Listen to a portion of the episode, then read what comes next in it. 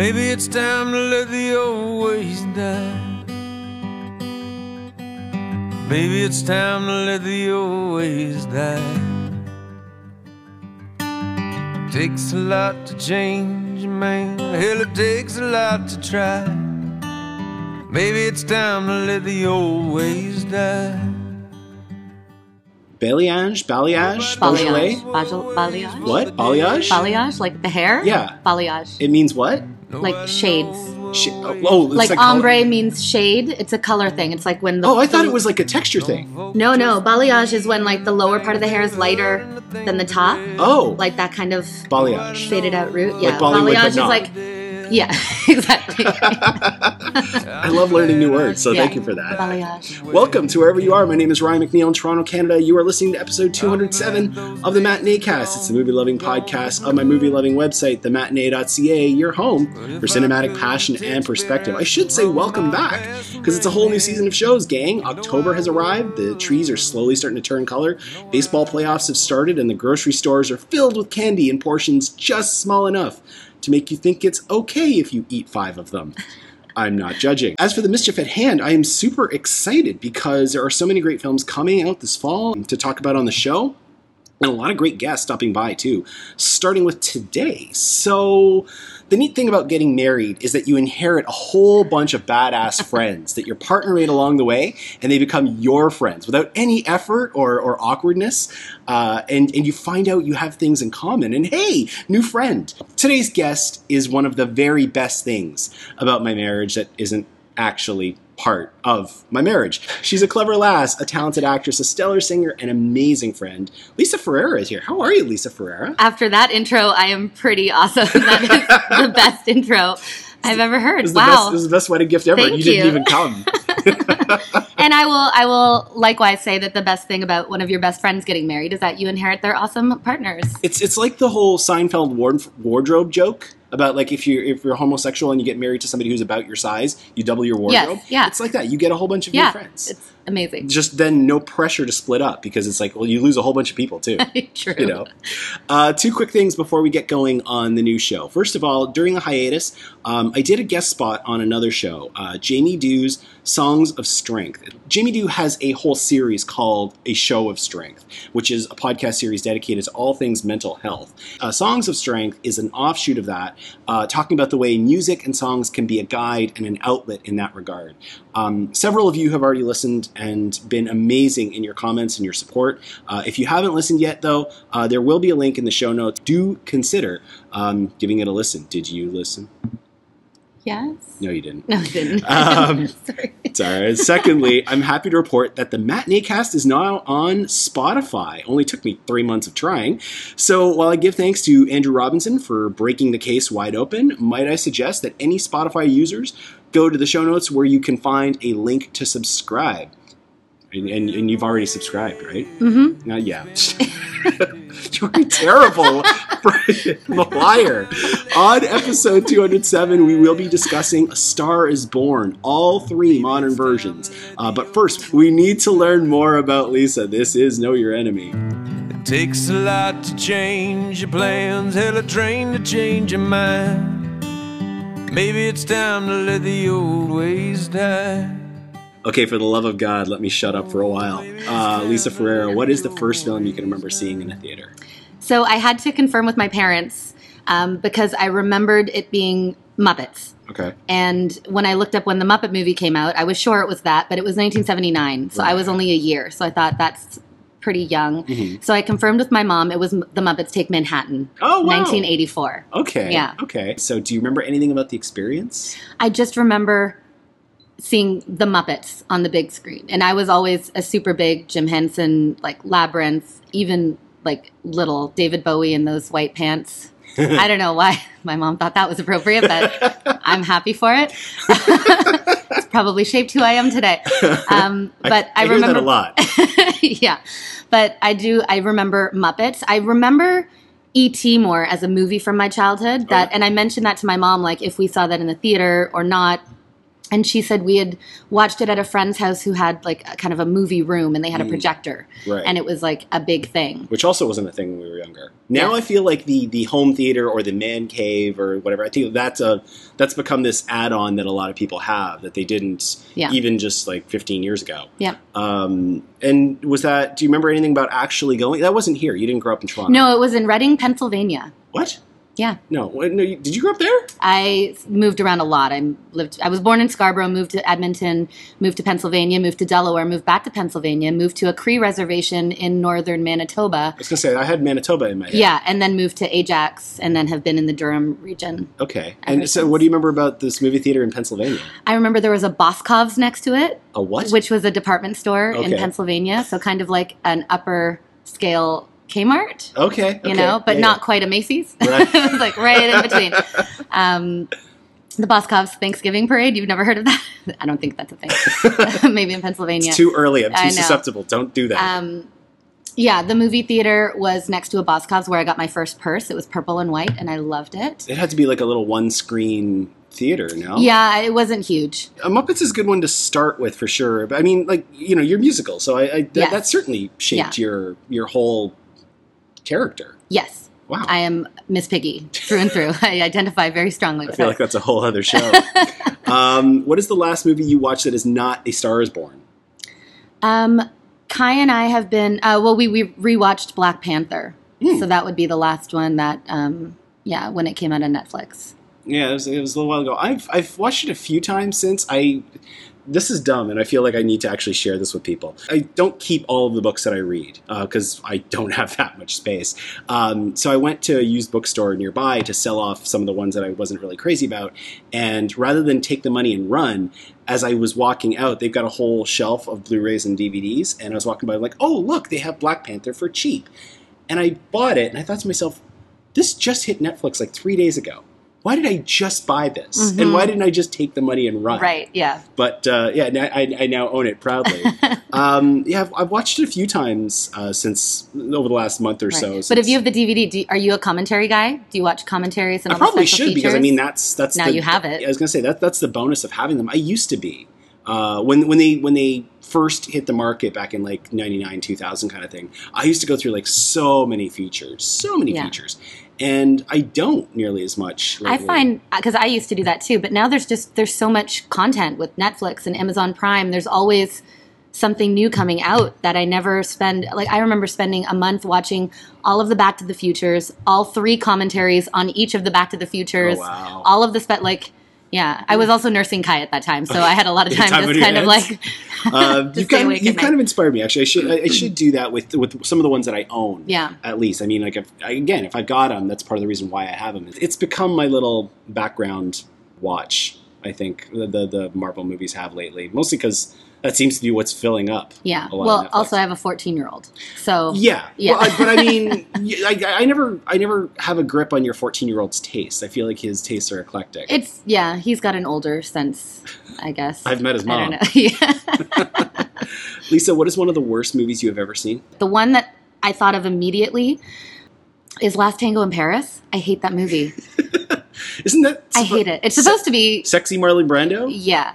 But I had someone who made me watch it, said it was amazing. I was bored the entire time. I just I didn't care. Like I'm very emotion based. So like if I don't care about the characters, then I don't care about the movie. Like I just wanted to check out like five different times and I had to sit and watch the whole thing and then afterwards This was a guy, wasn't it? Yes. and then afterwards, it was I was expected to have a discussion about how brilliant it was and the cinematography and everything, and I was just like, "It's a shitty movie." Last Tango in Paris. Um, tell people about this opus because I kind of feel like it's gotten lost in time somewhat. It's still a notorious title, but I, I, I kind of feel like it's its place in the oeuvre has kind of gotten a little bit cloudy as we've reached the new millennium.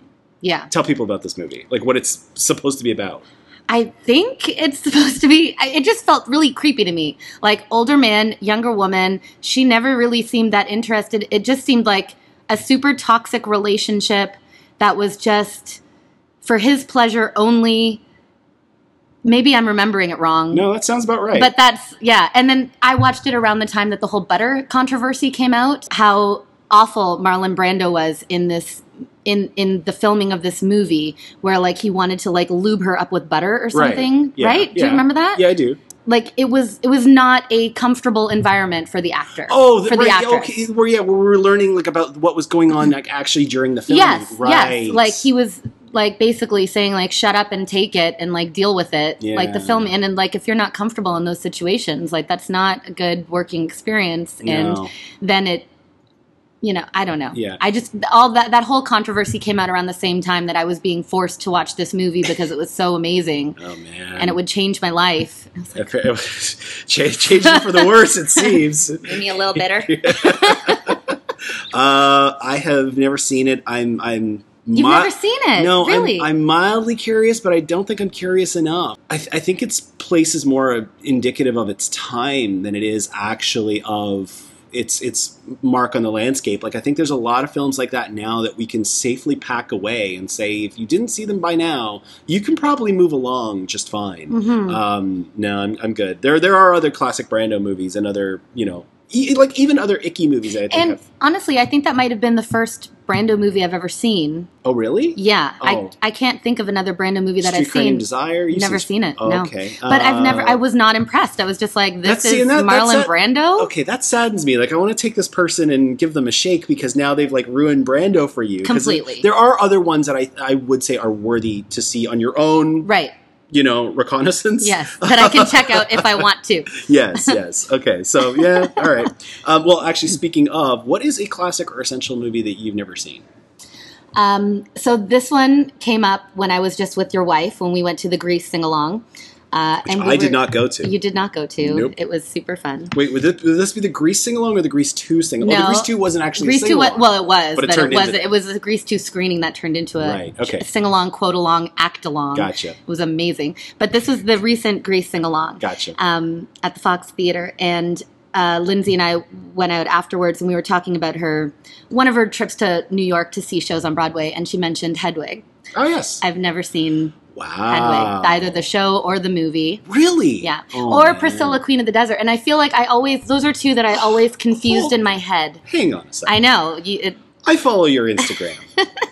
you are surrounded by copious amounts of gay men. I am indeed. Far too many for a Pride single, for a single woman, men. by the way. You know, I, I think I know where My you're going social wrong. life is amazing. It My is romantic amazing. life not so great, but How in the world? Like, have, I know. have not, like one of them needs to take you by the hand and sit down and have it's, a discussion. It's always been both of them, and again, I've always kind of confused them, mixed them up together. Really? For some reason, I don't know the name. It's like um, Fleetwood Mac and Motley Crue. When I was a kid, I always thought they were the same ba- band. like clearly, they're not. But there's something about both names that sounded familiar to me. So Oh, man. Hedwig and the Angry Inch and Priscilla Queen of the Desert. I always, I think, I don't know if they came out around the same time, like Uh, mid '90s, late. Priscilla 90s? was earlier. Like Priscilla was in, like mid '90s, and Hedwig was 2001. For Lindsay was you- horrified. I'm sure she was, and we're learning more and more that there's a lot of people who haven't seen Hedwig and the Angry Inch. I, I, I think it kind of surprises us because it's it's kind of so big in our story um, that we're like, how is this possible? And, Yeah. and, and because when we first met back in 02, it was still a smaller thing. Like the movie Like didn't just a do- little cult. yeah, the movie thing. did not do well. Right. So to see it now become this thing that got revived and a whole lot more people know about it and everything like that, it's it's kind of been trippy to, to see that happen. Right. Um, I, I, I believe. I mean, I'm biased because I was going to say I believe the movie's held up. I believe there's a lot still in it. Actually, I believe there's a lot in it that's become even more relevant because it talks about the whole nature of identity Right. Um, because he's it's it's the main character's sex operation got botched. So as far as sexual identity goes, he's kind of all over the he she is kind of all over the map. hmm Um, so I yeah, well, I, I'm, I'm sure there will be a screening in your future. Yeah. At some stage, I'm sure I will be there. Unlike the Grease sing along, um, so I look forward to that. Um, I, I do like also that you had a modern answer on that. It's it's been uh, 207 shows. I've gotten a lot of Yeah. old answers. I, I like the Yeah. modern. Well, we've already established I have not seen any old Brando movies. so- to include that in the Yeah. answer. Last but not least, what is a film that for any rhyme or reason you wish you had made? oh, I think you know the answer to this, Ryan, I do and not. I think you're dreading it. No. Grease too. Oh God. Okay, Yeah. so I watched that Have you seen it? Yeah, uh, I feel like that was one of the movies that you were doing your what is it, a 16 minute veto, your 20 minute veto? it was the the forty five minute veto. It's actually a one. It's a one act veto. Okay. Okay, so an average movie is about two hours, so forty five minutes in. Right. If I ain't feeling it, I'm going. Um, that that's my that's that's Right, my rule. yeah, and, I and I have I, to be to be honest, I have only invoked the one act veto a very few times. Like Newsies? like Newsies, yes. um, but okay, so Grease two. No, you guys went to see the. We went to see a screening of it, yeah. But Yeah. when I was a kid, that was I saw Grease 2 more than Grease. My God, And that was my when we moved to that little why? when we moved to that little reservation, Grease 2 was one of the only movies we had on VHS. So there's just a lack of options. I watched Grease 2, Labyrinth, and Big over and over and over between the ages of 10 and 11. Okay, so And- but wait a minute. Why do you want to make that? Why would you want to be involved in that one? I mean, oddly enough, it is a female filmmaker. It is, yeah, Um, choreographer of Grease. Yeah. Patricia Birch. Why? Why? Why? Um, feminist icon Stephanie Zinone. it's just a complete reversal of Grease, where, and I know Lindsay will fight me on this, where Sandy gives up everything about herself to become yeah. Danny's dream girl. Right. Gives up everything for a stupid boy who ignored her Yeah. and made fun of her and humiliated her. Yeah. No, you're right. And I know Lindsay will say, no, no, no, she's coming into her own. Like, he unlocked that in her. But no, he didn't. Rizzo maybe showed her it was fun to be naughty. See, the good but thing is Danny she doesn't didn't. listen to these. Great. Uh, but then you get to Grease two. But then you get to Grease too, and there's Stephanie Zinone, who's a pink lady who doesn't care about having a T-bird for a boyfriend, and she has standards. She wants a cool rider, and she is just not settling for anything less. And standards are important. Are. And right now, standards for men Are- are the lowest they've ever been. Like, oh my God, you texted me after my surgery. It was a week late, but wow, that's amazing. Um, and the songs, I think, and will fight anyone that they are better. There's a whole song in a bowling alley, and it's amazing. I will give And you the they are luau, good songs. Reproduction. That's the not a good- T-birds are uh, oh, they're great. They are great songs. Are we including It's Let's just Do It for Our Nation? Fun. Yes, I like it, and I don't think it's rapey. I It's don't. very rapey. It's not. It's extremely It's rapey. not. He's trying to convince her, but she's she leaves. He doesn't like actually lock the door and keep her in there. She's just misunderstanding what he's saying. He's thinking she's going along with it. Like she's like, "Yeah, let's do it for our country," and she's thinking, "Let's go to war." And he's like, "I'm gonna get laid. This is great." You I mean, like when you say it like that, it does have your sensibilities around it. Yeah. So I, can certainly, I can certainly see your stamp all over this thing. yeah. Um, no, I absolutely I love that movie. I just think it's pure fun. And I don't think it's bad. Like I keep watching it cuz first I would say it's my, it was my guilty pleasure movie. Yeah. And then after a certain amount of time I was just like I don't feel any guilt about loving this movie. I didn't I don't. it. I, I like I, I I I know, I know I'm shining it on, saying like, no, you guys go, whatever. I, I didn't for for what I thought I was getting into. It was Right. it wasn't nearly as bad as I thought it was going to be. No, it's not, Um, it's- and- and it's not even actually bad. I think it's just that because the original is so iconic, it's not. If it was titled anything else, actually, I'd probably be like, hey, this is amazing. Yeah. But to see it as this kind of weird step cousin to this other movie, it, it's in in its weird step cousinness. It's it's actually really cool. Um, and as you said, like flipping the script and making it about this badass chick who Yeah. doesn't give a crap. and then the boy doesn't give up everything good about himself to become like he doesn't start smoking and stuff because isn't he she wants selling to smoke her. essays? Am I remembering He's that? he's writing essays for the T-Birds, and he gets enough money to go to a scrap yard. He buys motorcycle parts. He builds layered. a motorcycle. He learns a trade Yeah. and a skill, and becomes the best motorcycle rider that Rydell High has ever seen. Your enthusiasm For is coming her? through so hard right and is because he's he's like, okay, this girl has standards. Like, Yeah. there's no point, and unless I can reach her standard, and Right. he he betters himself. For beau- like Michelle Pfeiffer in this movie Yes. is stunning. wasn't it one of her She's- first roles too? Yes, yeah, she's like 18 or 19. Yeah. She's literally glowing. Like Yeah. she that's like a star is born. Yes, yes, Grease really. too, Okay, yeah. I, I guess I shouldn't be surprised. And again, And also Adrian Zmed. when he swallows that cigarette, That's- my sexual awakening right there. th- that and David Bowie. that and David Bowie. Right, yes. This is a very therapeutic show, people. I hope you're taking notes. Um, there we go. That is a lot about Lisa. And I, mean, I do mean a a lot. lot. Um, Ordinarily, right around now, we would go into the new slang and talk about the uh, the main attraction uh, for the episode. However, we're going to kind of turn things around this time around because we're talking about all the three main versions of A Star Is Born. We're not going to talk about the 37 original. Um, just I don't know why, because just time probably. And there's a there's another one that actually has a whole other title that we're not talking about either. We're talking about the three um, ones that are kind of the the totems, if you will. Um, so we figured we might as well take them in order. Uh, come on, right back after this. We're going to do the other side. Our first one, A Star Is Born, 1954. Right after this.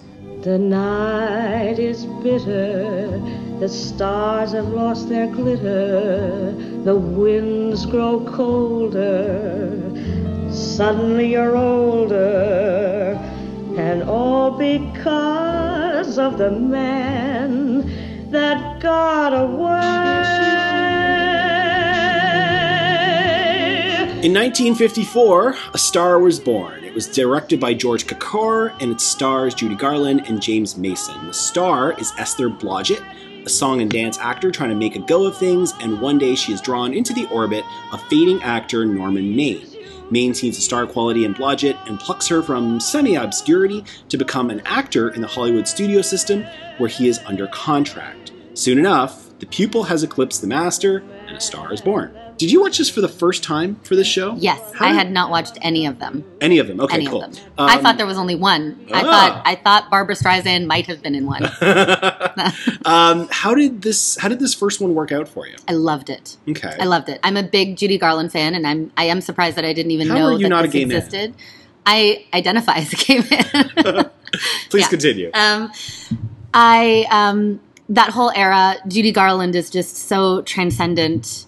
Um, I just yeah fell in love with her. Like she was completely captivating, and I did watch the 37 one. okay. And the difference between the two lead actors was just amazing. Like actresses, like Judy Garland and Janet Gaynor, was just like Judy was just that is a star. That's is that your milieu? Those classic Hollywood musicals. I, I, I, I Mm-hmm. Yeah, yeah. You know, I, like Easter Parade is something I watch every single year. Really? no matter what, just for Peter Lorre's fur coat. But that's ridiculous. I love it. see. But and and then I thought like A Star Is Born is essentially Easter Parade, but with a happier ending. Yeah. I You mean, it's funny because on the one hand, it is very much in that same style of those classic Hollywood musicals, but on the other hand, I kind of feel like it has a lot more weight than a lot of those uh, classic musicals because it seems to be leaning a little harder on the story than those ones. Um, I, I tend to quote uh, Drowsy Chaperone, and I say that in a musical, the story doesn't matter. It's usually just a device to get from one Mhm. song to the other.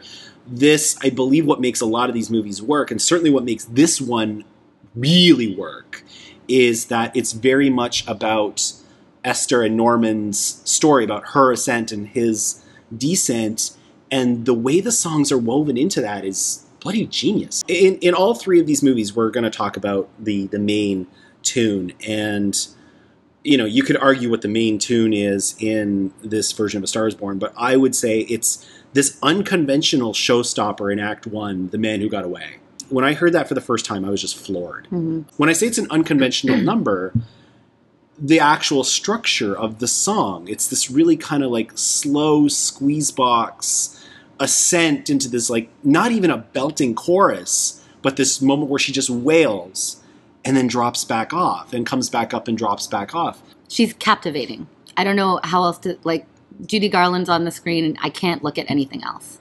All of this. There's a song in it that's like 12 minutes long or something. Yeah, crazy. yeah. But I mean that number specifically because that's in each of these we're going to have a moment where the fading star meets the rising star. In all three of them, it's it's actually a great scene. But that one might be my favorite because it's this amazingly staged scene where the club is kind of after hours, the stools are all turned over. She's just singing to the band. With she's the not band, Even, yeah, she's yeah. not even singing. It's No, cool it's thing- like they're just in their own little world, and he's eavesdropping and just kind of. Well, you have that, don't you? Like when you're doing shows and when you're hanging out with your musical friends, you're doing something different than if you were performing for an audience. You're kind of just performing just for playing with each other. Yeah. And it's a whole other emotional response, isn't it? Of I, course. I don't have that. That's why I'm Yeah. asking you. When you know you're in a place with your friend and, and they're all talented and you can just play with them and there's no pressure, you're not expecting. Are you trying to show off or is it like a safe space? No, it's a safe space. Right. Yeah. I mean, I've been to like, you know, I have friends who host piano parties and they'll have a piano player and then like everyone will come and sing. And that kind of gets a little bit like, well, now it's my turn and like Right. I'm going to sing now. And, Yeah, yeah, yeah. and that's fun too. But it's a different vibe than if you're just like, do you know this song? Like, play that song. And then someone else comes in and Right. they're, all of a sudden you're singing harmony and stuff like that. Yeah. So it's kind of trippy that that's when he sees her because she's almost at her most vulnerable, but at the same time, kind of showing the most metal, yeah. right? Yeah, absolutely. Oh, it's nuts. No, I, I love that song. I, I might argue, I, I'm sure I'd get like smacked down for this, but I'm sure I would argue that is like the Judy song. Um, although, you know, this is a movie where we get Swanee later on. you mentioned already, midway through this whole show, we get this crazy moment, which I think defines this movie for me, where it's a number, it's, it's kind of a number within a number within a number. Um, so the moment that the star is born in this film, after she's really groomed, and we'll get back to that in a second, um, we get Norman and Esther going to watch a screening, uh, uh, like a preview screening, back when they did that right. kind of thing. Yeah. Um, and while they're watching the movie, it's a movie that they're watching where she is, uh, she's like ending a number on stage, and she tells the audience about her upbringing. So we hear her singing about it, but then she's singing about her coming up and singing. Right. I don't know. Maybe you do. I don't know of any other shows that really do that kind of a nesting doll thing Like a musical inception. like a musical inside a musical. You know what Yeah. I'm saying? I mean, to a slight extent, Singing in the Rain, or maybe American in Paris, but this one goes like one more level. Like like you said, Inception. It goes one level Yeah. deeper in the dream. Yeah. That was Grease too does have that moment where she No, sings at the talent show what? and it goes into turn back. Whoa!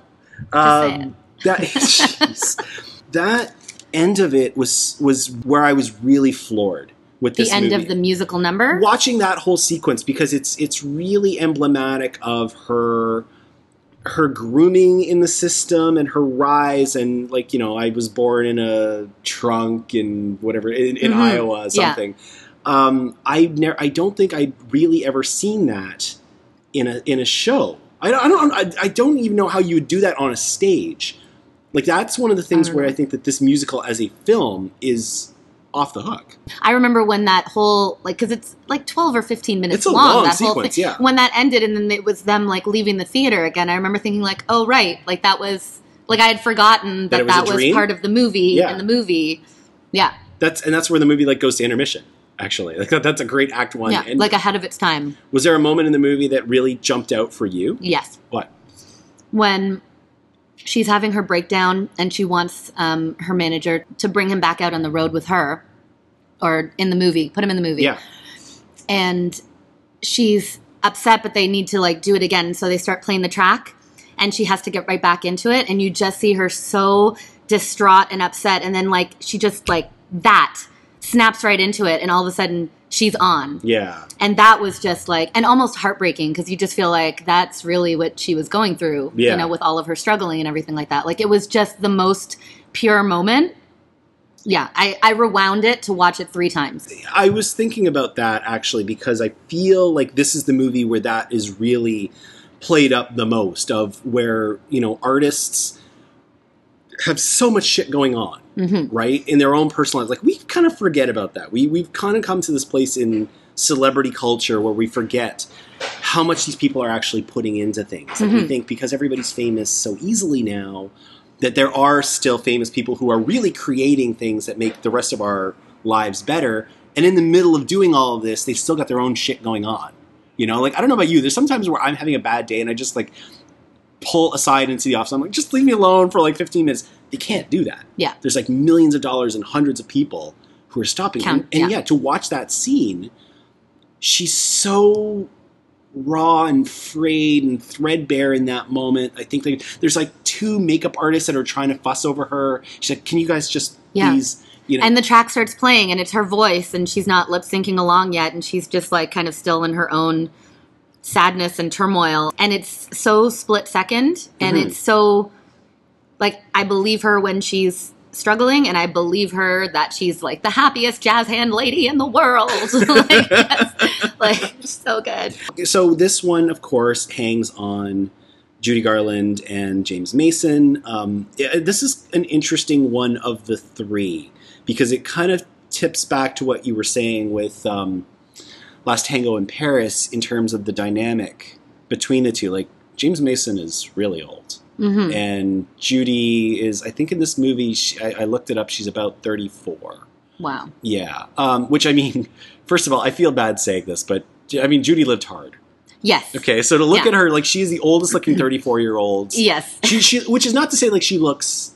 No, but in 54, 34 year olds looked a little older too. Yeah, they- uh, she- it was just a style. Yeah. right. Like if you if you dressed her now like a thirty-four-year-old, she would look she would look normal. Right. How did that work for you? I didn't feel a lot of chemistry with those two. I do like James Mason. Out of all three movies, I think that character, the way that, that the movie went along, I he didn't seem like he was struggling the most with alcohol and like he Oh, didn't no? I to me he just I just felt like he they didn't show it as much. Okay. I feel. Yeah, uh, I I got that from him, especially how he shows up.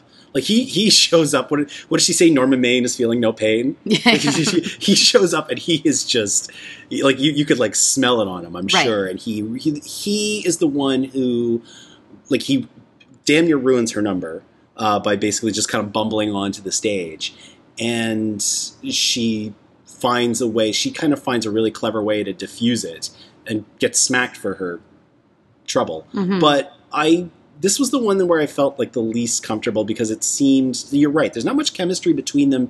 It seemed either more mentor mentee or like like mentor fellow or ickily father daughter right. you know? And, and i mean that's emblematic of the time he follows her home and like kisses her and stuff like that. And in some of the versions, that seems like, yes, I'm invested. I can see this happening. And in that one, it was just like everything always seemed to be moving too soon. Like, because they're just, you don't feel it between them. Like, oh, he's just, he's followed her home. Okay. Yeah. Oh, they're getting married. Yeah, okay. I like, guess. all right. and even when they're married like there's a whole number where she she performs for him like the number that they're doing for the show when, when after she becomes a star Mhm. she's like okay here's what we're working on let me play it for you let me play the the recording the the rehearsal record and I'll- and I'll sing yeah. it for you i feel bad saying this but it almost feels like a daughter performing for her parent Hmm. The desperation for his approval Mhm. coming from her, that I believed. Yeah. So, yeah. which is sad because Yeah. at the time she's huge and he's really on his Yeah.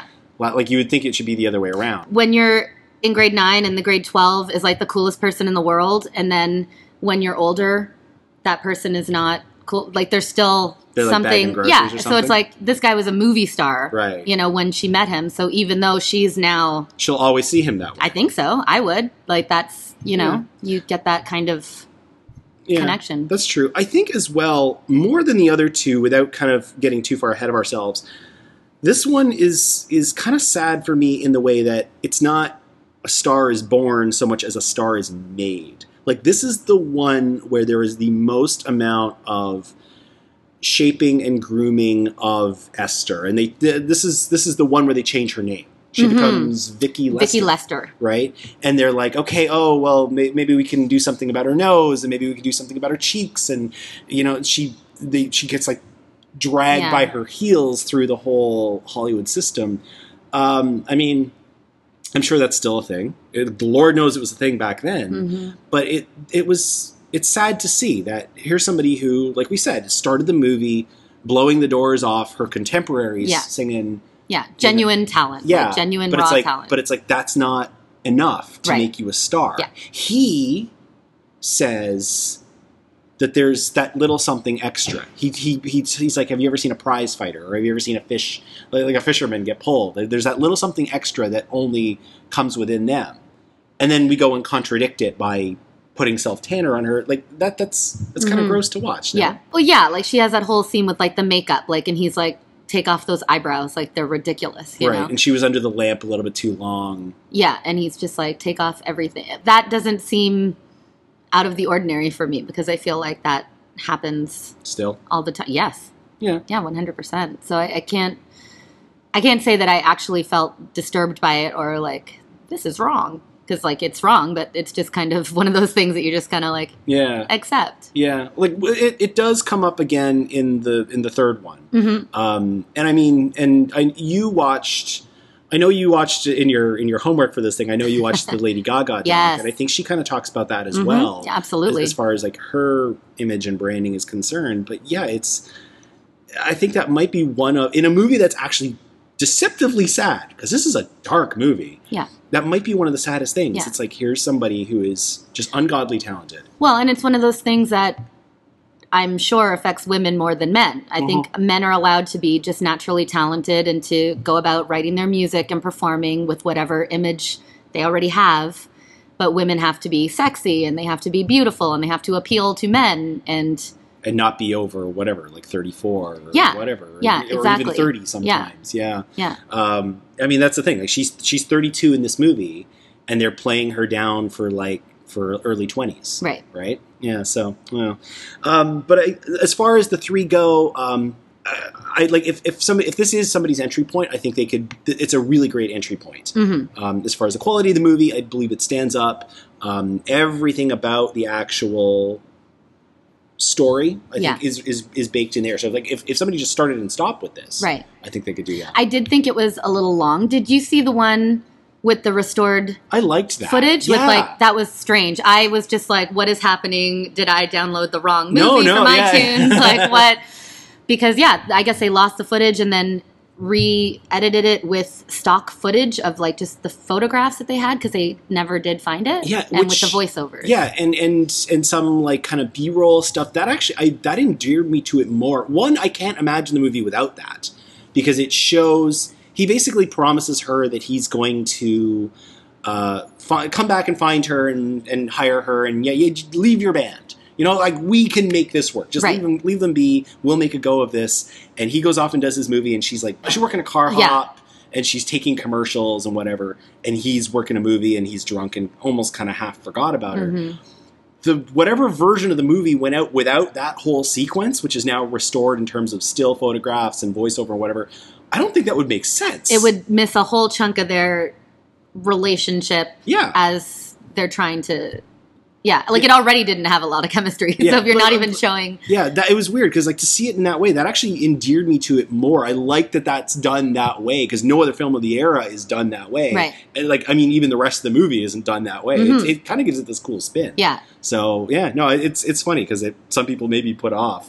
Well, Right. yeah, I was just I was very confused for a while. It's like, did I t- did I have I been drinking too much whiskey? Like nice. Um, well, I think we can both say that if you've never seen the 1954 Star is Born, uh, you really should um, prepare yourself for some dark shit once you get to Act Two. That's kind of an Act Two thing, isn't it? In Yes. most musicals, Act oh yeah, Two is a bummer. Act two, yeah. Just leave it. Sometimes just stop. yeah. Um, but come on back after this. We've got more stars to talk about. We're going to go to 1976 after this quick break.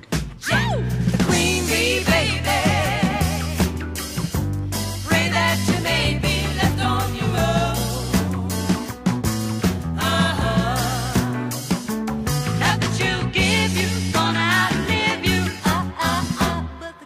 Bee's never gonna be alone. We are um, in between takes. We are munching on uh, macarons, and let me tell you, folks, this is the part of the podcast that you all miss out on. so good.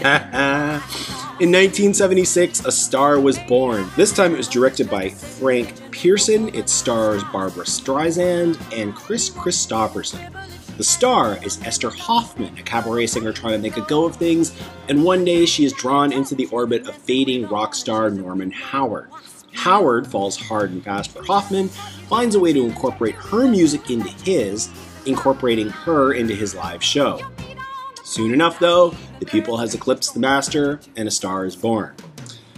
This time, had you seen this one before, or mm-hmm. no? Okay, so again, you I just knew, or I thought I knew, right? Barbra Streisand was involved somehow with The Star is Born. But again, with me confusing things, always thought Funny Girl Oh man, and A Star is Born is kind of the same thing. I know. Very sheltered. yeah. Well, I mean, this was the one that I watched for the first time for this show Okay. that I hadn't seen before. Uh, how did this one work for you? I believed the chemistry, Yeah. and I had read that they hated each other during the filming, which Did is they really? interesting. hmm Oh wow. Well, according to IMDb trivia, it's on the um, internet. It must be it true. It must be true. Um, I believed the chemistry like crazy. I loved all of the Barbra Streisand songs. Hated every single Kris Kristofferson song. Thought he was crazy hot, but hated the music, like his music. I just, Huh. I just thought he was awful. Wow. Okay, so this like is as a musician. This like- is fun because here's where we disagree. Okay. So I I was very late to the game with Barbra. Okay. Mhm. Barbra growing up for me was always a star that people my parents' age loved, and I didn't get her. right. Okay. So then, over the last, I'd say four or five years, I started watching some classic Barbra. I started watching Funny Girl, and I watched The Way We Were and What's Up Doc, and then I kind of started to get it. I was like, oh, okay, I, I'm watching, I'm watching Wayne Gretzky play as a 22 year old now, right? Right, yeah. And I'm Yeah, seeing, okay, that's why Yeah. and I suddenly I got it. And then I got to A Star Is Born, and now we flip back into the version of Barbra that I didn't like and didn't get. Gotcha. This is kind of where that tipping point Right, is. right. And so Barbra isn't the thing for me. That era of classic rock, like the Eagles and REO Speedwagon and, and ELO and those kind of things that Kristofferson is kind of Evoking. evoking yeah. those so that that moment in rock where country and rock was very very interwoven mm-hmm. that's very much part of my dna so i was digging his music I love that music too. I did not not like, like him, him, or, Oh, or ah, that stuff. I did not buy into him as a musician. And I know he's an actual musician. Yeah. Nope. Where you weren't you weren't taking into the whole homeless man aesthetic, Yeah. but not into the music at Really? all. Yeah. because i was thinking i was like i would like to go to one of these concerts and you're Yeah. like no No. get but you would go to the barbra concert One you hundred go to percent. esther Yeah, I would go see Esther. Name and Lights. I mean, it's funny because I think in this film, the structure actually works best because that whole grooming part of it that we were talking about of it's not just enough to be talented, you also have to look and whatever. That's actually really left out hmm um, of this one. It's just okay, Yeah. Esther can sing, so put her up there and let her sing. Yeah, and she goes out on stage in her like crocheted vests and stuff. yeah, And like, there's nothing ever really done to make her like glamorous, you know, Yeah. quote unquote. And she has that curly um, fro. uh, I love her hair in this movie. Really? I love that fro. Oh man, I I, I, I, was having a hard time. it's over iconic. it. It It's is. like I mean, that's Esther's thing. That's like, the- who needs to change that?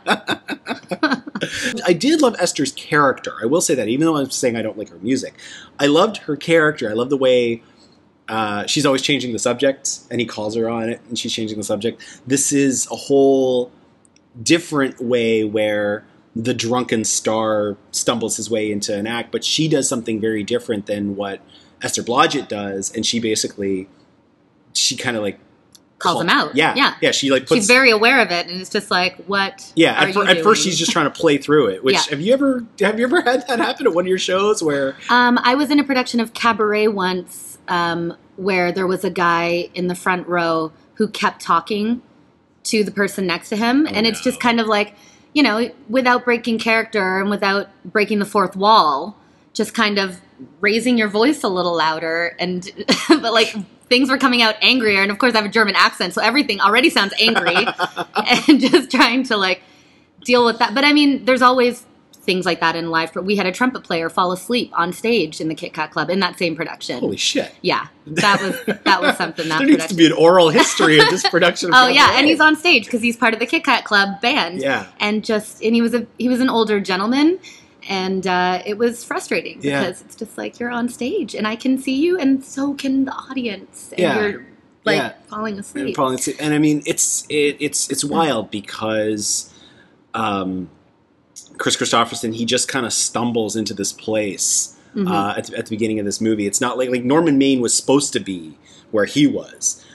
Kristofferson just kind of you know Looking for a bar. looking yeah looking for any bar that's that's open and serving Yeah. and and draws attention as a star of his caliber would and completely draws focus so i love she starts out by basically putting the mic into his conversation Yeah. like do you want this Yeah. um that's Yeah. bad that's bad And obviously, like a, a play is a much different environment than a live performance of musicians that can just kind of.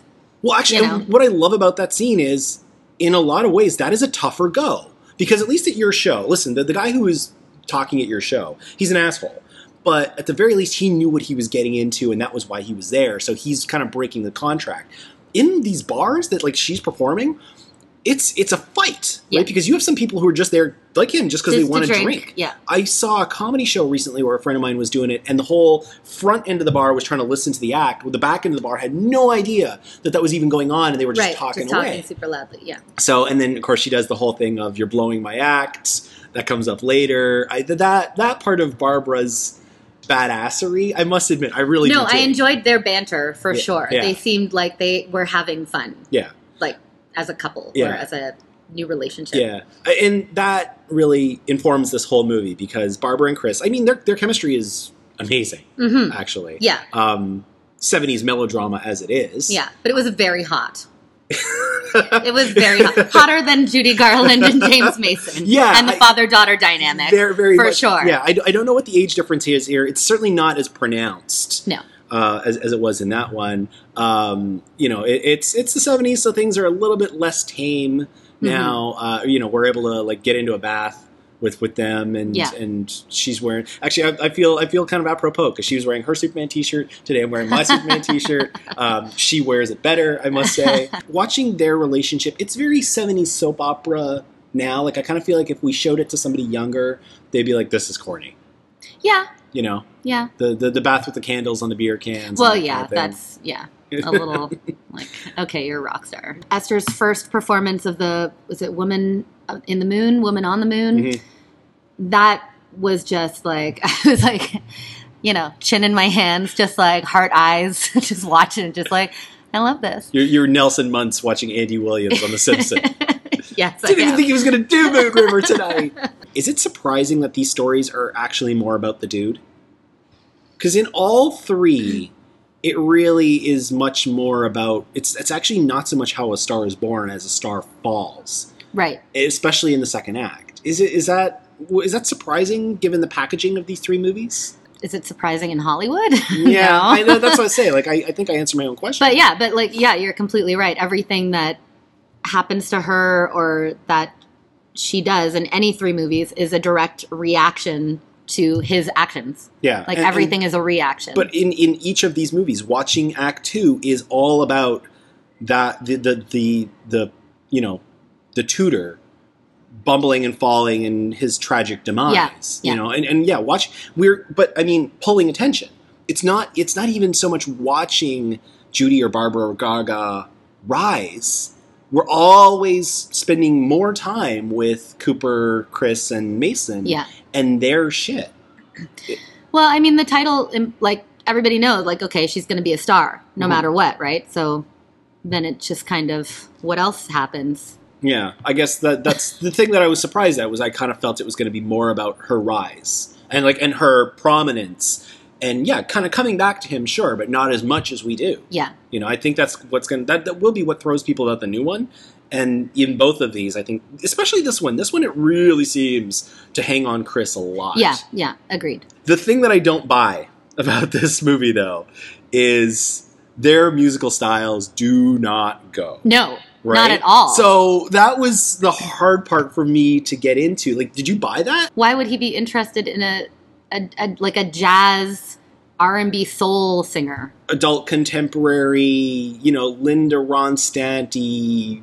Uh, like I, I thought when I was watching this, when I was coming into it, I assumed she was going to be. I hadn't heard any of the music. Had you? No. Okay, No. so I assumed that she was going to be more um, Janis Joplin esque or early Bette Midler esque. That kind of more Folky. like that. That kind of Pop. meld of Yeah. pop, adult J- contemporary. Safe generic. Yeah, I, Right. I, I kind of felt, or, or Dolly Parton. I kind of felt like she was going to be in that in that Really? I did. I really like. I, I mean, that was. I knew what Kristofferson's music was. Imagine if there was an 80s version of this with Dolly Parton. Oh my god, that would have been so great. And Kenny Rogers. Yes. right. Oh my How gosh. did that not get made? Why wasn't there an 80s version with Dolly know. Parton? But it, that's the whole Oh. thing. Is it's not that kind of music. It's it's Barbra doing her very uh, wedding songy stuff, which I didn't buy. I, I didn't buy why he. I, I mean, I got why he would be drawn to her just on pure talent. Mhm. But then when he stumbles off his stage and goes, "Okay, you go play," you know, like you go. This audience is I'm losing Yeah. them. You go get them. Yeah, they'll love I'm you. like, yeah, I'm like that audience would have tore her apart. Yeah, absolutely. I didn't buy that. I don't buy that about any of these movies, at least the last two, because it's like no audience is ever excited to hear a new song when they're Right. like, "Hey, here's someone, Uh, yeah. here's someone new doing a new song." Like, what? Yeah, No, I've never seen an audience. But I mean, ever. in this one especially, I really didn't go for it, and that and that becomes the star Yeah. who she is. She's like when she's like singing in front of like the neon name, and she's rising. She's this is the tipping point of Barbra, where she leaves the funny girl thing and the way we were thing behind, and becomes the the, the woman that like my parents dug. Mhm. Um, and yeah, that was the hardest part of this movie. I bought their chemistry, I bought the aesthetic, and I bought everything else. But the music in this one, including like the main song, like we were talking about in the previous movie, we were talking about the man who got away, and we'll talk about the song in the next one. The main song in this one is this tune called Evergreen, Mhm. which I, I literally fell asleep. It's pretty. No, it's not. I think it's pretty, It- but it's not. It's not super memorable. No, it's but not. like our like parents anything. love that shit. Yeah, Which but I prefer "Woman on the Moon." Like that song to me was like the song Right. of the movie. you know, it's it's weird to hear that about that song now because I believe a great song holds up, and and and there are Barbra numbers that I think. I mean, even as much as it's not my thing, I can see the appeal of the way we were. Right. Right. Yeah. this is not the way we were. No, it's it's not. Yeah. Did she write that? yeah, she wrote it with Paul Williams. Paul Williams, like we we started the show talking about the Muppets. He wrote Rainbow Connection. Oh, That's what I'm saying. This is not Rainbow, Connection, is right? like the greatest movie yeah, song it's of like, all time. It's like, guy, what the hell? right. Yeah. I, I don't. I mean, it's it's the weird part. It's the it's it's the hardest thing about this movie because everything else about this movie I love, right. um, but I can't get behind that part. It's it's the thing I think is going to be the hardest for anybody coming into it the first time, like we were, Yeah. Agreed. Um, I also didn't like the ending of this movie. because It was ambiguous. in what remind Him, me. he drives off. No, he doesn't. He died. No, he wait. No. Yeah, but they don't. It's not a deliberate. They don't make it clear if it was a deliberate.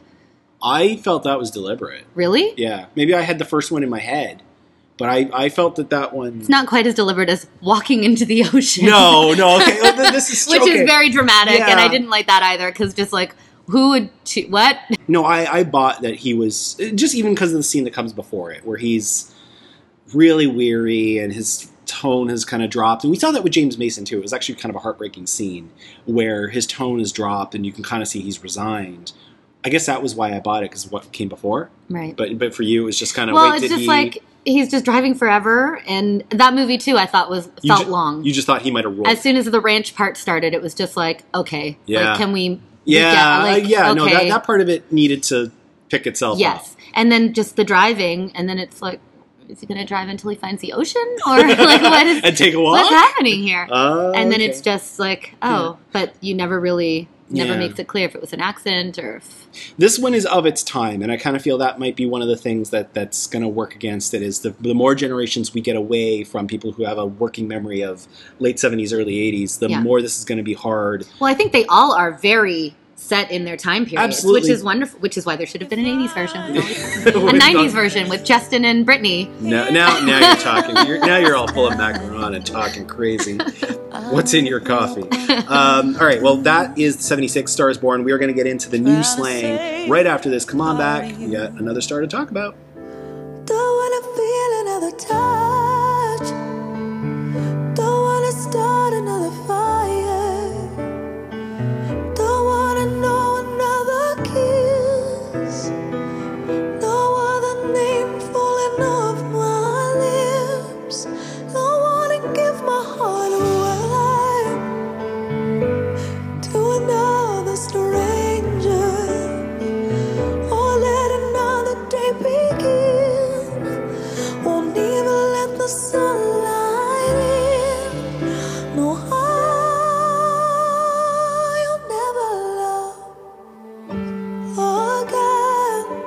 New slang is A Star is Born 2018. It was written and directed by Bradley Cooper, co written by Eric Roth and Will Fetters, based on the previous scripts we've already detailed. It stars Lady Gaga, Bradley Cooper, Dave Chappelle, Sam Elliott, and a whole host of other cameos.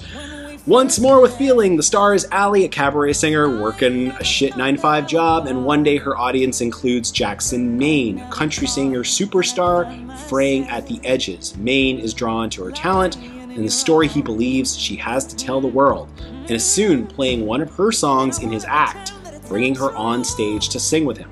Soon enough, the pupil eclipses the master, and a star is born. There is a documentary, which you may have seen or may not, out there called The Aristocrats. No, I. Okay. where we listen over and over to dozens of famous comedians tell various versions of the same joke.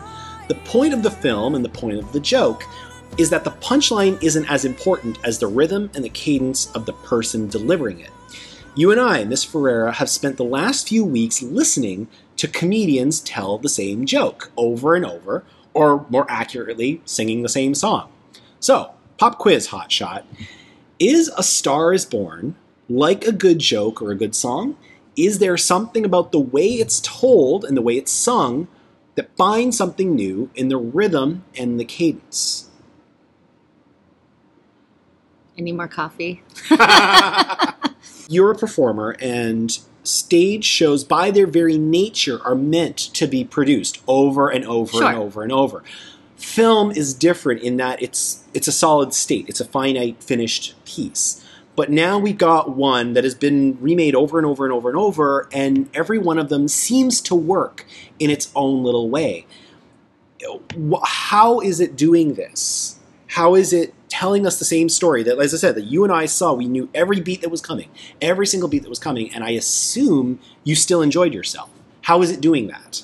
Well, like I said at the beginning of uh, our conversation, uh, I'm a very emotional person. Mhm. And so for me, how I take a movie is very much related to if I care about them. What you're reminding me of is a story where your heart will get broken by someone specific. So, you know, using Cabaret, I always think that Sally's story is really tragic. Is, is, is just exceptionally tragic in terms of how talented she is, how afraid she is, how she could be something big, but she's really she finds a way to, to damage a lot of other people. And in this time where just everybody's getting pulled apart, that I will always be drawn to that story. Esther and I mean in this case Jackson, we know where they're both coming from, and we we know where they're both going to go. We Mhm. really know where they're yeah, both going to go this sure. time Yeah. and yet you're still drawn into it. It- It's is it saying something about that's that's the whole point is you love the song and you will always be drawn to somebody who wants to sing it. Yeah.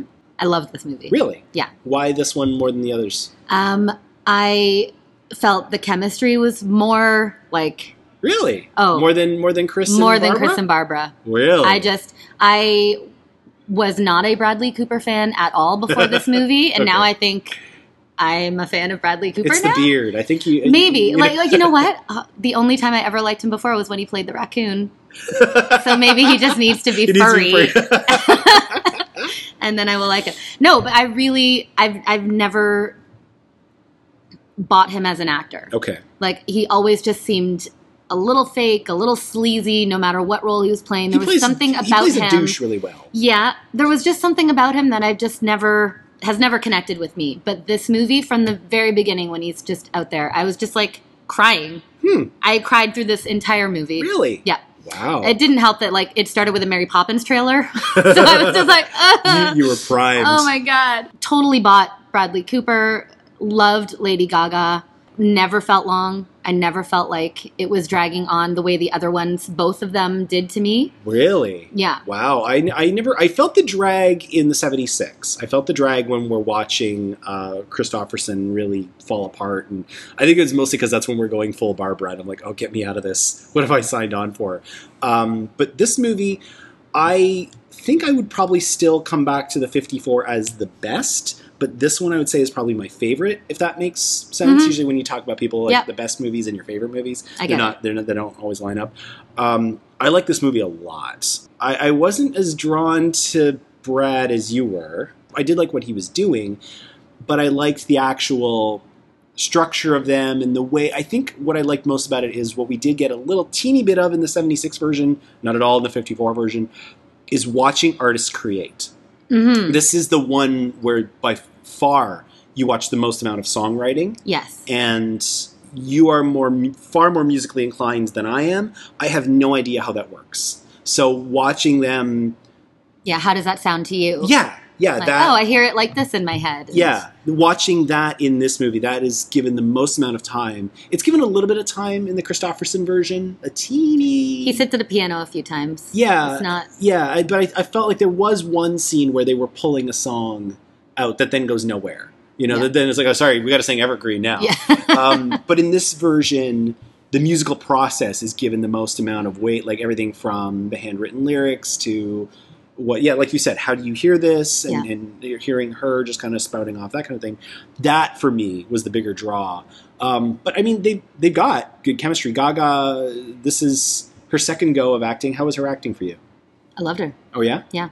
I thought she was very impressive. Do you watch her on American Horror Story? Or? Nope. I've, I've never seen her act. I've never seen her act. I'm not a super big Lady Gaga fan. Like I, all of her singles, of course. I'm a, I'm a like, Gaga fan. I, have never bought. I've never bought an Come album. on, you're a gay man in a woman's I am, but I have not. I've never bought a Gaga album. Huh. Um, I appreciate her. I think she's incredibly talented. Yeah. I loved watching the documentary, Five Okay. Foot Two. Yeah. But I still couldn't help but feel like there was still a performance aspect to that. You Hmm. know, it's supposed to be showing you the real Gaga, but I don't know. I feel like The she's documentary. Just, the documentary. Yeah. But I feel like she's such a performer that some of that was put on.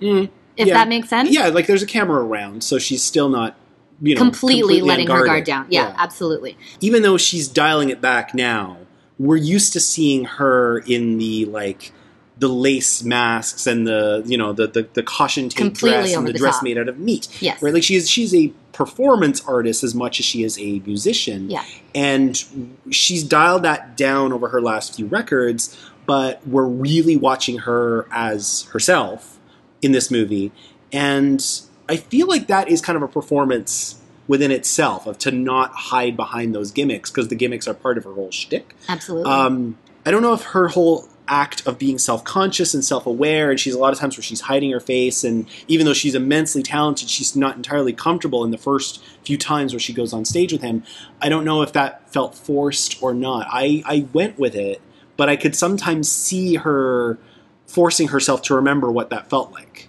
I like the juxta- juxtaposition of how she was singing the French song in the drag bar, which I Mm. love that drag queens were part of this movie. Of course you do. I love it. Um, but that she's singing La Vie en Rose and she's completely performing and is out there and she's got the, you know, she has like a look that she like, ma- and I like that's very Lady Gaga, right? She painted her hair black and she Yeah. pasted on these eyebrows and Yeah. all of this, but that's not her own song that she wrote. Mhm. So I believe that then when it's her own song and it's literally thrown at her with no rehearsal Mhm. to like come out in front of this giant stage, um, which I don't know where that was, but it felt like it was the Hollywood Bowl, which I felt like if that was like that was a nice nod to the 37 version maybe because there's a whole thing about the Hollywood Bowl Yeah. in that, and it looked like the Hollywood Bowl before all the people came out. right And I was very excited about that. Oh, and when she sang "Somewhere Over the Rainbow" under the tunnel, oh yeah, uh, yeah, I love that. yeah. I was like, for Judy. Yeah, I believe that. What is happening right now? Like, I just got on a plane. I was just flown here. And now all of a sudden, he's pulling me out to sing the song that we've not rehearsed. Yeah. I sang it for him in a parking lot Yeah. without any accompaniment. Yeah. And now I'm going to go out and we're going to harmonize? Yeah. Like, what? We've never talked about any kind of arrangement. He wrote an arrangement last night, apparently. But, Yeah. like, what? I, I think I bought her in her quieter moments. Like I bought, I bought the, I certainly bought the two of them in the bar, and I bought them in the parking lot where he's wrapping her hand with Yes. peas. And let me tell you guys, if you ever want to get in with a girl, wrap her bruised hand. That's all I'm looking That- for. I'm like, I'm like, okay, that's a good move. you know, Yeah. That's- if you had that one in your hip pocket, that's I a know. really good and move. Cheetos, too. And yeah, exactly. need. Cheetos for your driver. No, I, I bought the whole progression of her career of, of the going from singing in a drag bar to all of a sudden singing the song and then to the gradual like when she's singing at the piano and she does a song on his tour and then everything else that happens i felt like that is a very clear progression of what would Yeah, happen yeah. and what happened to her probably you know like with Yeah. the whole manufacturing an image and you know like you're super talented but that's quite not quite enough it was wild to watch someone who is got to be like the embodiment of confidence. Like, I would give my right nut to have even a tenth of the confidence that this woman has right to do what she does. That, like, no, and we've we've already established it is more than about just talent. Mhm. She she is no question she is talented, but she has done some of the most bizarre unforgettable images and performances in pop history that take a lot of huevos to pull off. Yeah. Just even just to actually put out there to say, Yeah. okay, so I see this as I'm going to get carried onto the stage in an egg, and I'm going to come Right. forth out of the egg and sing my song, and they're all going to love it. And Yeah. you got to imagine the whole room's going to be like, what? Yeah. You know, But like she- I can't just walk a red carpet. I have to walk a red carpet in a black veil, and then I have to unveil myself. Yes, yes. Bring me the dress Yes. made out of meat. Yeah. right? And so so to see somebody that confident strip it all away. Yeah. It's it's an incredible performance just on its own. To Yeah. see her probably most as her that we've ever seen her. So it's kind of weird because we're acting uh, we're asking her to be herself hmm probably for the first time in her career. Ever. Yeah. Um, yeah. And this movie itself, as far as the actual structure goes, more than the other two, it, it actually kind of feels like it's a skipping record. Whereas the end of every track just kind of skips into the next track and skips into the next track. We don't get this gentle movement of scene to scene to scene. I felt like we were constantly kind of skipping, not around, like we were st- certainly skipping forward, but I felt like that was actually it suited them because you remember when you think about your relationships, Mhm. you'll remember. Don't make me. I- Don't make me, Oh, you're breaking my heart. but you'll remember this date and that dinner and Mm-hmm. this party and that night you got together and this moment. You like you, you don't remember how you got from one to the other to the other. Like you were talking about. Like where she's in, um, she flies out to the concert, and then the next minute she's in her bed. yeah, And then he's all of a sudden there. yeah. Okay. Yeah. yeah, like that kind of that, yeah. that kind of jumping around. It's not really a gentle. Like there's no, there's never a moment where I feel like a scene is like gently like left out. Sometimes we gently go in, Right. but we're never gently ushered out of a scene and given those transitions that we certainly get in the first movie. Yeah. that first movie is very classic in its way. This one. True. I'm- like all of a sudden Dave Chappelle's there. yeah, but even just the way we're listening, like we're we kind of always seem to be a little bit closer than we should be. You know, like we we seem like we're very much in not just in the room with them, but we're like at the table with them, and sometimes that almost made me feel uncomfortable. Like I'm like I'm hearing shit I'm not supposed to be hearing. Sam Elliott's got an interesting role in this movie as his brother, his manager, the witness to who he was. hmm We don't have that in the other two. We No. don't, you know, we get Norman just bumbling and stumbling, and we get Kristofferson as his as his haggard way. He's got this interesting little part because he's kind of warning Esther. Oh, Esther. He's kind of warning out. Why wasn't she named Yeah. Esther? Seriously. uh, he's kind of warning Ally what she was getting into. He was this father figure to his Mhm. brother. He's a manager. He he clearly has a musical tone in him. Um, was he like you? You dug that whole inclusion? That I whole- totally did. I felt like that- that, that- made the Norman Jackson character so much more fleshed out than the other one. because somebody's witnessed him. because you you hear about his his backstory, like whether he's talking in the AA meeting to was it Ron Rifkin? Yeah. Yeah, about you know his his childhood and the episode when he was twelve and what happened, and then you have the older brother who's been with him all along, and you hear about his back. Like you just you. There's more to him than just I'm a star and I'm an alcoholic, Yeah. which I feel like the other ones were. Like I'm a rock star, so I just get drunk all the time, or I'm a movie star and I have a problem with alcohol. Where this is just like, oh, he's had like a troubled life. Like his Mm. mom died in childbirth, and his dad died when he was 13, and his older brother, you know, and I felt like it really fleshed out that character so much. And I think that maybe that's why I like Bradley Cooper the best in that role because it just felt more real to me, and I believed why he was struggling so much. Mhm. You know, like there was a reason for it instead of just There was a witness there to who he used to be. Yes. You know, like as these life events come along, they change you and they shape you into somebody slightly different. yeah, And there was somebody who's who's saw all the potential. Yeah. and yeah. it was I I mean I I I liked a lot because I kind of felt like it was where they were setting it up. I uh, I felt like they were setting it up that he was going to come to loggerheads with Ally, Mhm. right? Like I kind of felt like there was going to be some sort of tension or some sort of disagreement between them. yeah, I liked the fact that he's around. He, he's she's around, and he talks to her and respects her just like a normal person. yeah. It's it's kind of refreshing. Yeah, it's it's really refreshing. But yeah, he he it's never even just the first time they meet, and she, you know she goes to the bathroom to like freshen up before they hit it. right. Yeah, And he, she comes back and he's out, and, and his brother is basically putting him to taking bed. care of him. Yeah, And she's like, and he's like, he's out, he's gone. Yeah. Right? Like, just go do what you're gonna do. But he doesn't talk down to her. He's, No. That that's a that in itself is a really interesting Yeah. dynamic. yeah, You know, and even in their career, he when when they're they're musical paths split and it becomes more about him being the supportive partner to her career, there's no tension between them Mhm. at the time of, well, what are you doing? And you used to be like, you, Yeah. you where a lesser movie I feel like would have done that. Yeah. The other thing that's cool about this movie is it's kind of meta because it plays with the pop image and it plays back to what we were talking about with um, with Esther in the first movie really needing to be shaped, Mm-hmm. right? She spends a lot of time in this movie talking about her nose. You know, my nose is too big. Yeah. And everybody, every, every room I've always gone to in my room is the nose is too big. And you were saying earlier about how it's never enough just to be talented. You really have to look the Mhm. right way. Gaga has even said that herself. She's like, I've gone into meetings where they say my nose is too big, my tits are too small, my ass is too flat, and I just can't Yeah. can't make it work. So this movie plays with that. Like they did that ever get too much? I thought they were going to make it into more of a negative thing. So it was interesting to me that she was fully defending it, which makes sense because it's very much like when she does the SNL performance. Yeah. It's very much like kind of Lady Gaga over the top dancing outfit, you know.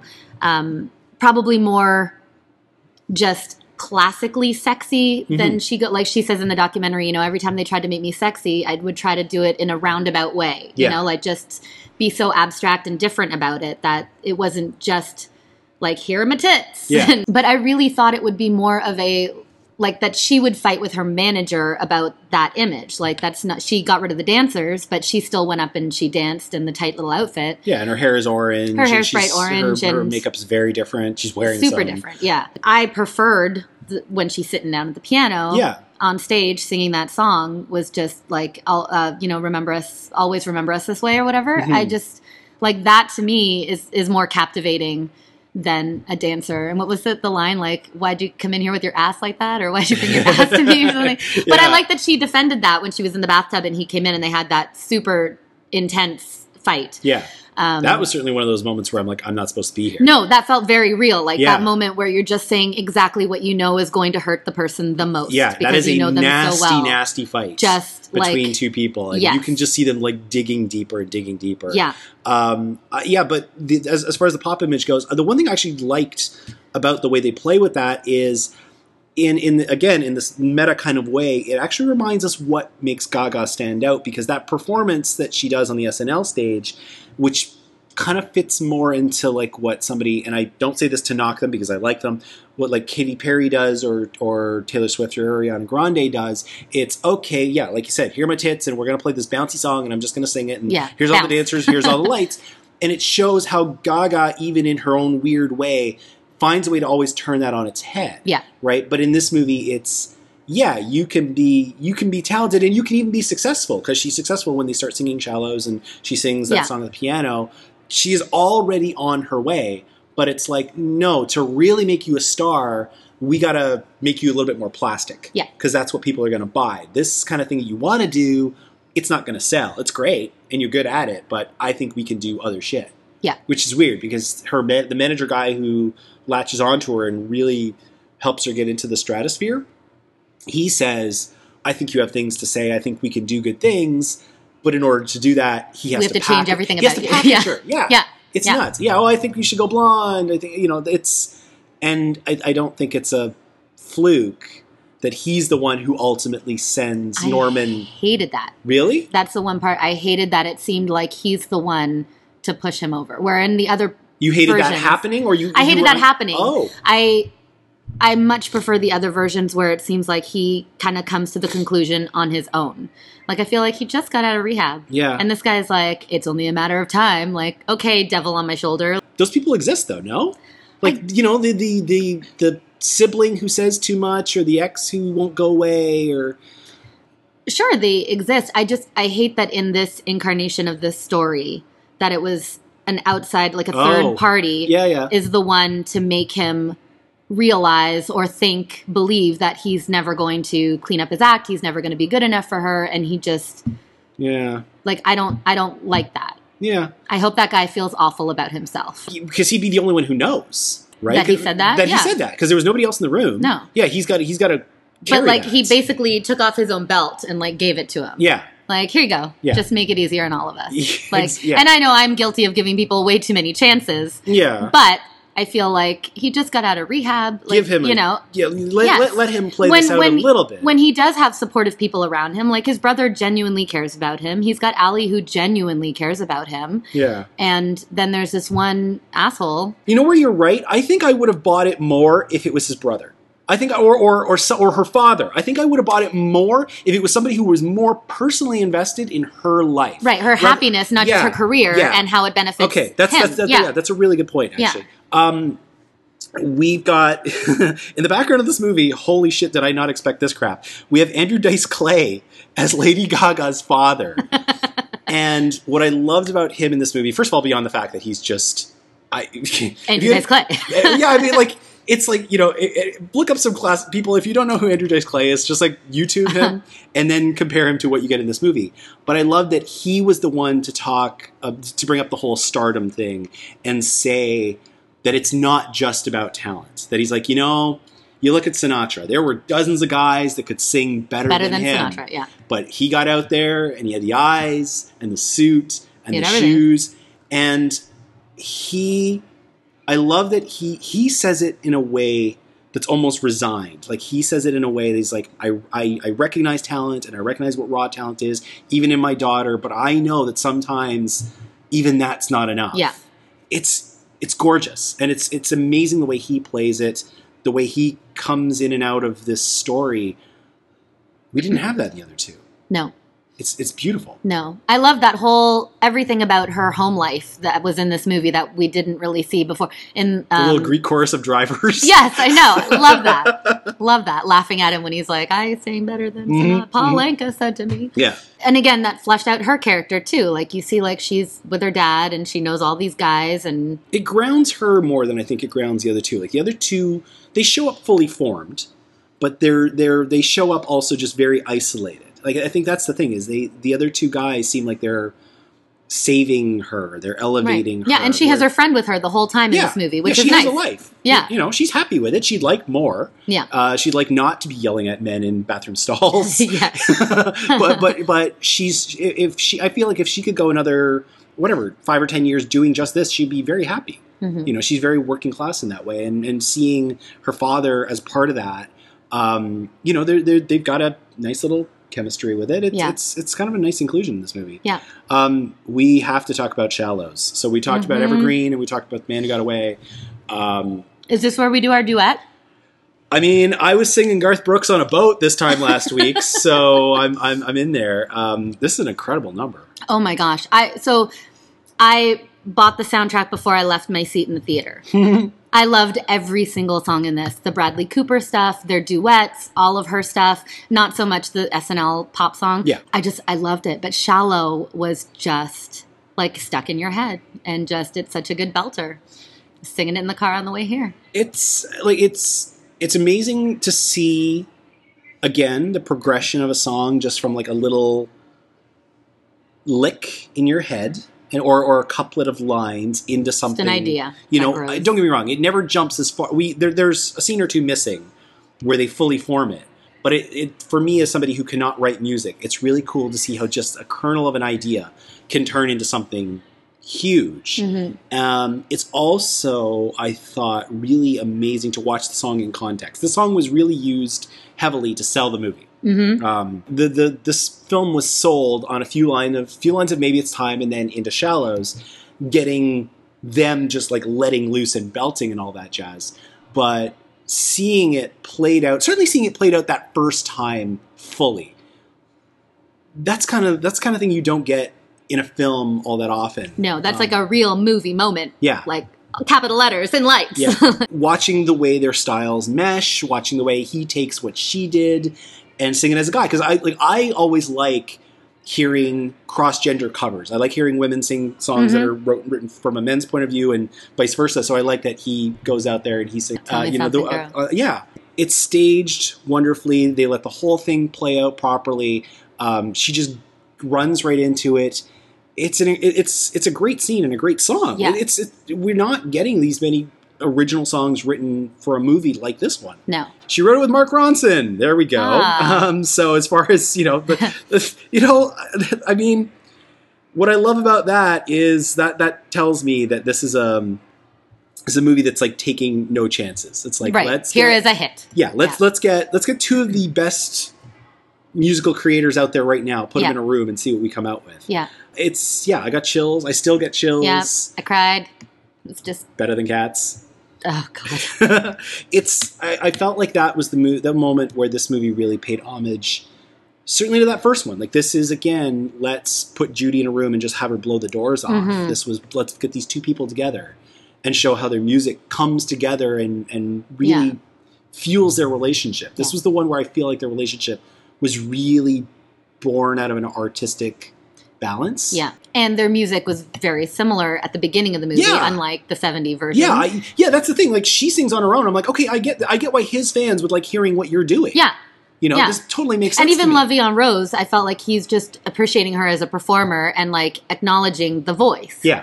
You know, like no matter what, that's obviously a different performance than a current performer would, you know, Yeah. be singing. Um, we get now to kind of try to play my earlier point again. We we get this neat discussion towards the end of the movie where Sam Elliott says, you know, um, he used to have this saying where he said every song is the same twelve notes in an octave, Mhm. and it's all up to the singer how How you hear it. those twelve notes and what you have to do with them. Do you do you believe that? Oh, Is- 100%. You, you believe? I I've tweeted several times. Uh, every once in a while, I will have that thought because we had a music teacher, uh, Miss Clark, that I had with Lindsay, um, who always said like just music. Like there are only twelve notes in existence, like only twelve notes, and that blows my mind every time I think about it for more than two seconds. Mm-hmm. Like holy shit! And every once in a while, it will come into my head, and I will like tweet something about like. Oh, just super moved about music again because like only 12 notes. So when he said that in the movie, I was like, yes, it is. And he put it more in like a, you know, and then it repeats and then it repeats and then it's a cycle that just keeps happening and kind of put it into more personal terms, I think, for Jackson. that was the moment where this movie is really acknowledging that it knows exactly what it is. That we are singing the same 12 notes in the same octave that four other movies have already sung. Yeah. And it's up to Just us. repeating. Yeah, it's up to us how we're going to sing it for you now. You may have seen those movies, you may not have. It doesn't matter.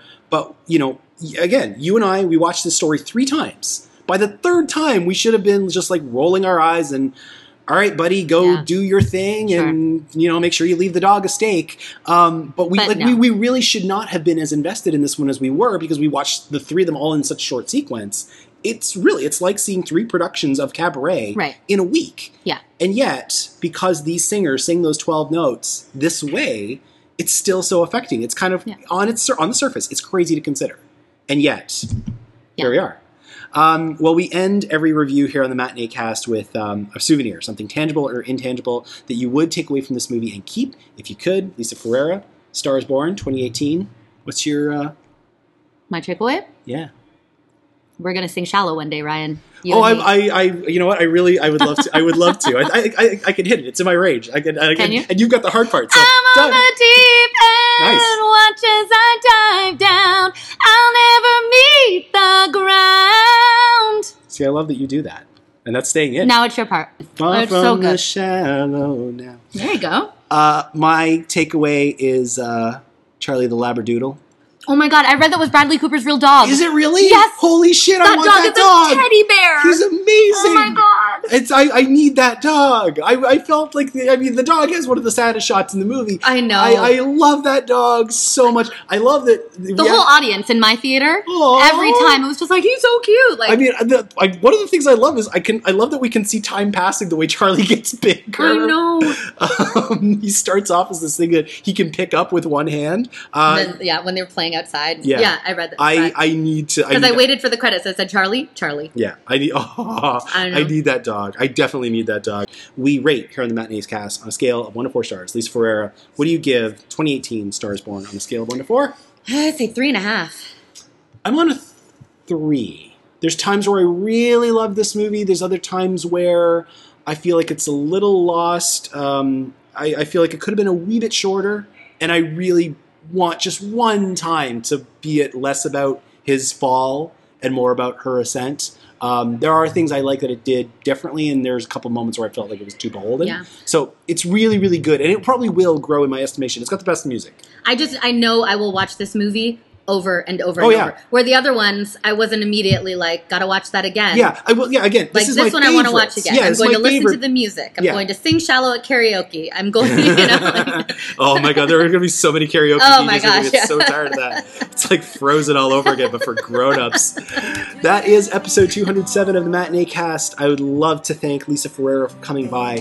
Come on back on Monday, October 22nd for episode 208. We'll be discussing First Man. Lisa, if you're in Toronto area, is performing soon. Um, and plug your shit because people need to see you sing more than just two bars of shallows. Oh, well, I'm in uh, Curtain Call Players' production of The Wedding Singer, playing Linda, who leaves Robbie Hart at the altar and then You comes bitch. back to try to seduce him.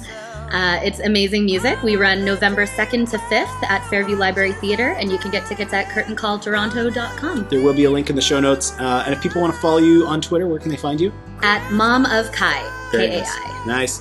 My site is matinee.ca. For more audio content, you can find back episodes by going to the matinee.ca slash podcasting. You can also find them on Spotify. Uh, I'm really excited. That's really exciting. You have no It idea. is. I've been trying so hard. Pocket Cast, Stitcher Radio, Blubrry, Apple's podcast app, Google Play, and the iTunes Store. Everything gives you ways to subscribe for free and get alerts when new episodes drop. Feedback on any of the versions of A Star is Born can be left in the comment section of the site. You can email Ryan at the matinee.ca, Twitter, where I'm matinee underscore ca, or facebook.com slash dark matinee. Lisa, any final thoughts? Just that I loved how they kept that line in every single version. Just I just another wanted look another look at you. It makes me cry every time. See, and I, I always thought, I'm like, is, isn't it kind of icky? No. You're like, uh, Ah. oh, you want, okay. All I want is a man who gives me peas on my hand and says, I just, Just want to take another look at at you. Uh, That's a good final thought as any for Lisa. I'm Ryan. We'll see you at the matinee.